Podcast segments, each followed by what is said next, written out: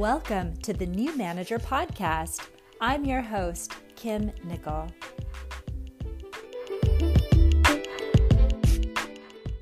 Hello and welcome. I'm glad you're here and I hope you're doing well. Today, I wanted to remind you that even when you begin to feel more confident, it doesn't mean that you have absolute certainty that you can control the outcome that you want to have. Meaning, you might still feel some self doubt or you might still feel uncertain about, you know, whether the thing you're about to do is going to work. But when you are able to tap into this more grounded sense of confidence that includes the curiosity of, I'm curious to know what might come of this. That makes all the difference in the world because what I see a lot of is this internal thought of, what's the point? And if you've ever had that thought, what's the point? It can kind of trick you into giving up early, into not following through to find out what's actually possible. It's kind of a defensive mechanism. What's the point? Then I won't even ask for something. That way I won't have to feel disappointed. Uh, if I don't try, then I won't fail, and then I don't have to feel like I failed. This internal thought, it's so simple. What's the point?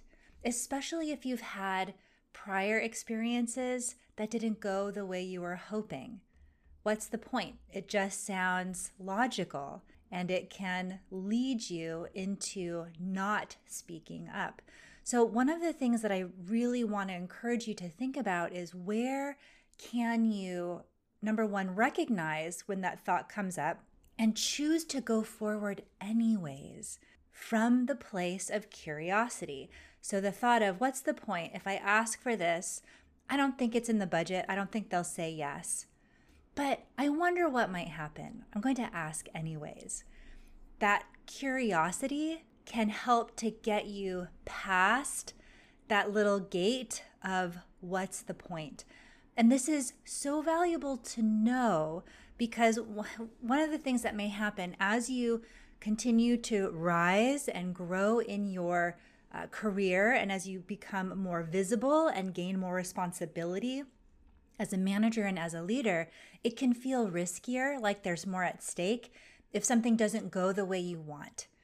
Or the other thing I see sometimes is this thought of, well, now that I'm in this position of responsibility and this position of leadership, I really need to have a handle on everything. I don't want to ask for support. I don't want to ask for other things. I just, I need to make it work with what I have. And so we end up kind of inadvertently reducing access to options because you've decided in advance that the option isn't available to you. And there are two specific situations that made me think of this today that I wanted to share with you. Um, one is someone who had reached out to me for coaching and because so much of the work I do directly affects the work that you do in your workplace, I'll often ask, are you going are you planning to pay for this yourself or is this part of your professional development budget? Because that affects, you know, sometimes how we think about the logistics of how it all plays out. And this person said, "Well, I I really want my work to pay for it, but I don't think it's in the budget." And so I coached her on the call about how are you going to approach it? What is your thinking? What's your approach? How are you planning to raise this topic and make the ask? And she shared with me. And I said, I have an idea for a slightly different approach. Can I share that with you? She said, sure. And so I told her, and she's like, oh, I can see how that's a little bit different. Okay, that makes sense. And she wrote back to me very recently and said, I was very surprised, but I actually presented this to my supervisor and they've decided to completely support me 100%. And they're going to fund me uh, and sponsor me to work with you. I love that.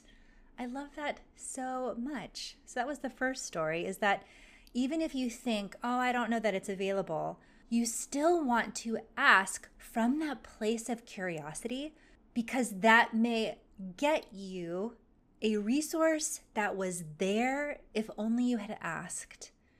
And I think sometimes what we do is we try to feel it out beforehand.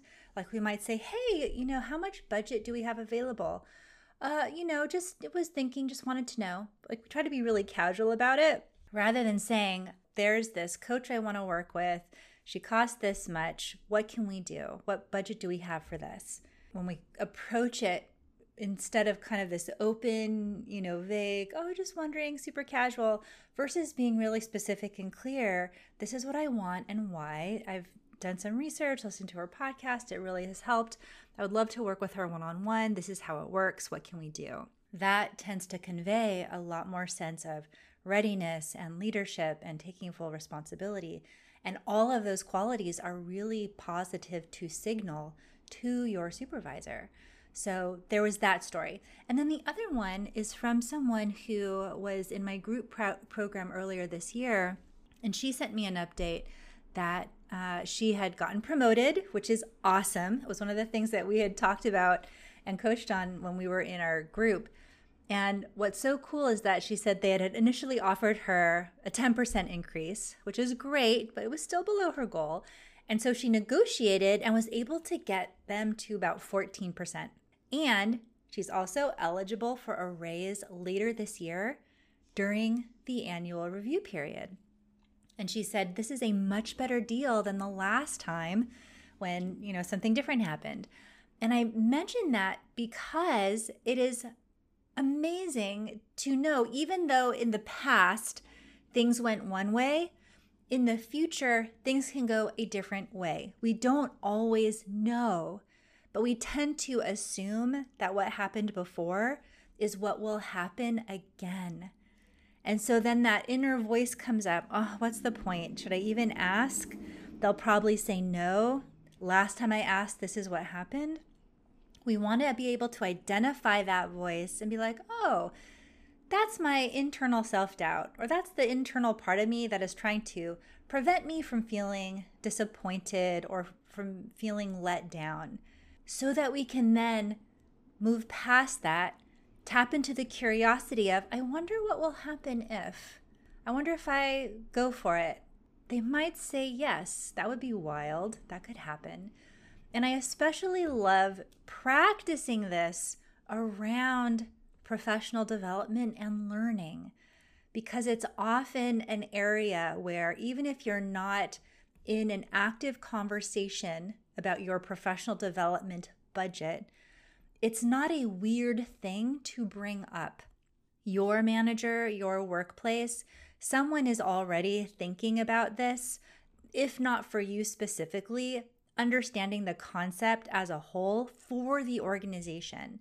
Even if it's a startup and there's not a formal policy, the idea of professional development is not an unusual or strange thing you might be the first person to raise that question. Hey, I know we haven't talked about professional development, but I found this workshop I want to take, or I found a certification I want to do, or I found a program, or a conference, or a coach. Like I found something that will make me better at the job that I'm doing.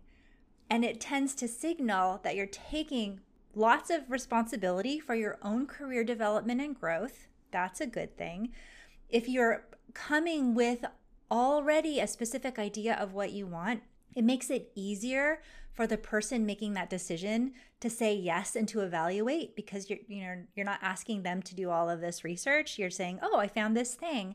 This is how it works. What do you think?" And what's really cool is I've seen this work even after someone has paid for something. So last year I was working with a client and there was a continuing education class that she signed up for and she didn't tell her work about it. She thought, "Oh, I'll just sign up for this class on, you know, economic sustainability and, you know, development." And she's like, "Oh, I think it'll really help me with my work, but I just I really want to take it." So she just signed up. And after we had worked together, she had the idea of, I wonder if my work would pay for this. I wonder if they would reimburse me for taking this class. And so she went back to her manager and said, you know, I've been taking this class, oh, you know, this this um, continuing education on this topic. I think it'll really help me with the work that we're doing. What's our reimbursement policy for professional development? Is this something that I could get reimbursed for? And it turns out her manager said yes. She said, Oh, that's a great idea. Isn't that great? so, what's really what's really wonderful is just this awareness that you know even if you've already gone ahead and paid for something because you didn't think that it was possible to get reimbursed or you weren't sure if your work would be on board it's still possible to raise the question and to make that ask. And so if you have that thought of oh what's the point? Like i already am, have taken this class. I already paid for it myself. You still might be able to get reimbursed.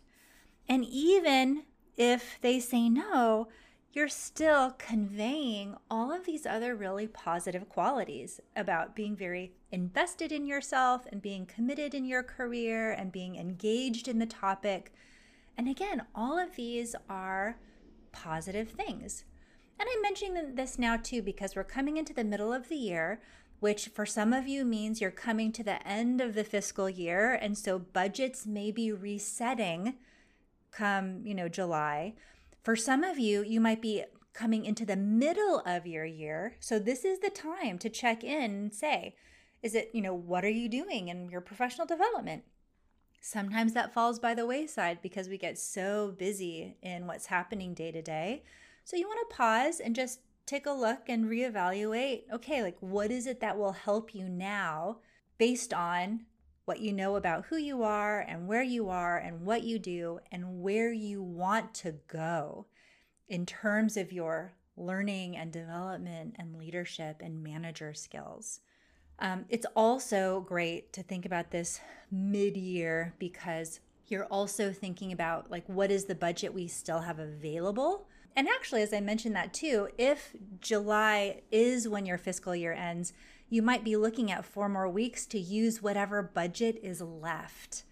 So there might be a very willing, uh, you know, approvals process if you're looking at like, ooh, we didn't use all of the budget that we had for our professional development.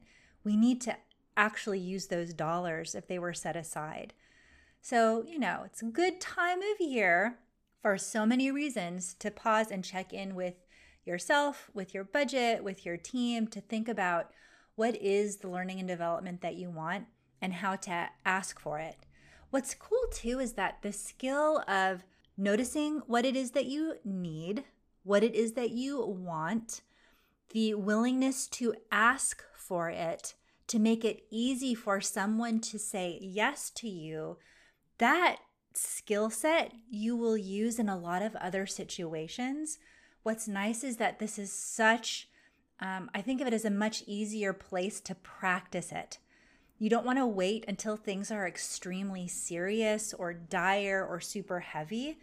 And as I mentioned before, learning and development tends to be an area that is top of mind and normalized, and it's like not a weird thing to talk about or to ask for. And you start to build that muscle of identifying what you want, how to ask for it, how to think about it in a way that makes it easy for the other person to say yes so that you can just move forward. And all of these, I mean, these are also leadership skills, but we learn to apply them to yourself first because that's often a place that we tend to overlook, especially if you're very service oriented especially if you're very, um, you know, mission driven. It's easier to focus more on the mission than on yourself. So, that is what I wanted to share with you today. The idea of noticing when you hear that voice inside that says, What's the point? that will inhibit you, that will keep you from making an ask, from for advocating for yourself, um, oh, and kind of one adjacent thought too. So, I've been teaching about self advocacy, speaking up for yourself, and also around boundaries. So, the gentle no and how to say no to things, they're very closely connected. They're two sides of the same coin or two facets of the same jewel, if you will.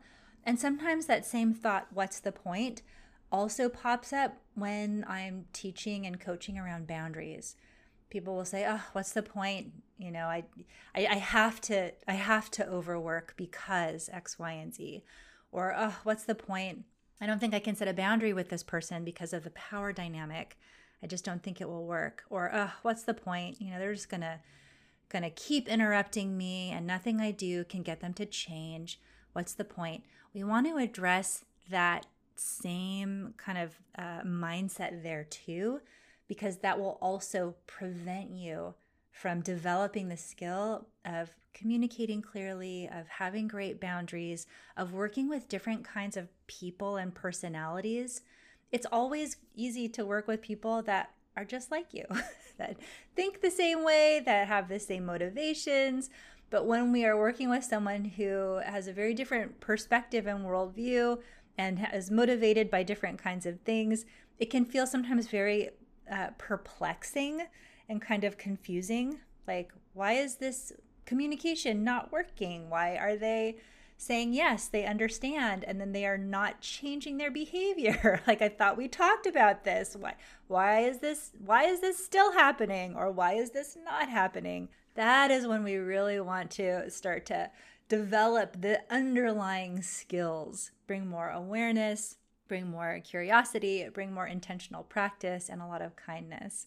So they they all go together. Noticing where that thought of what's the point pops up noticing how you are asking for what you want, how you are establishing boundaries, uh, and finding easy ways to practice. So, that is what I wanted to share with you today thinking about your professional development and getting what you want. And if you want my help with that, just book a consult. We can talk about it. Uh, and yes, we can definitely talk about how to approach your work to ask for them to sponsor you if you want to work with me and you want to have your work sponsor you for that. I love that conversation. All right. Thank you so much for listening. Have a great week, and we'll talk to you next time. Hey, before you go, if you like this podcast, leave a review. Tell me why you listen and what has helped you. Thanks so much. I'll see you next time.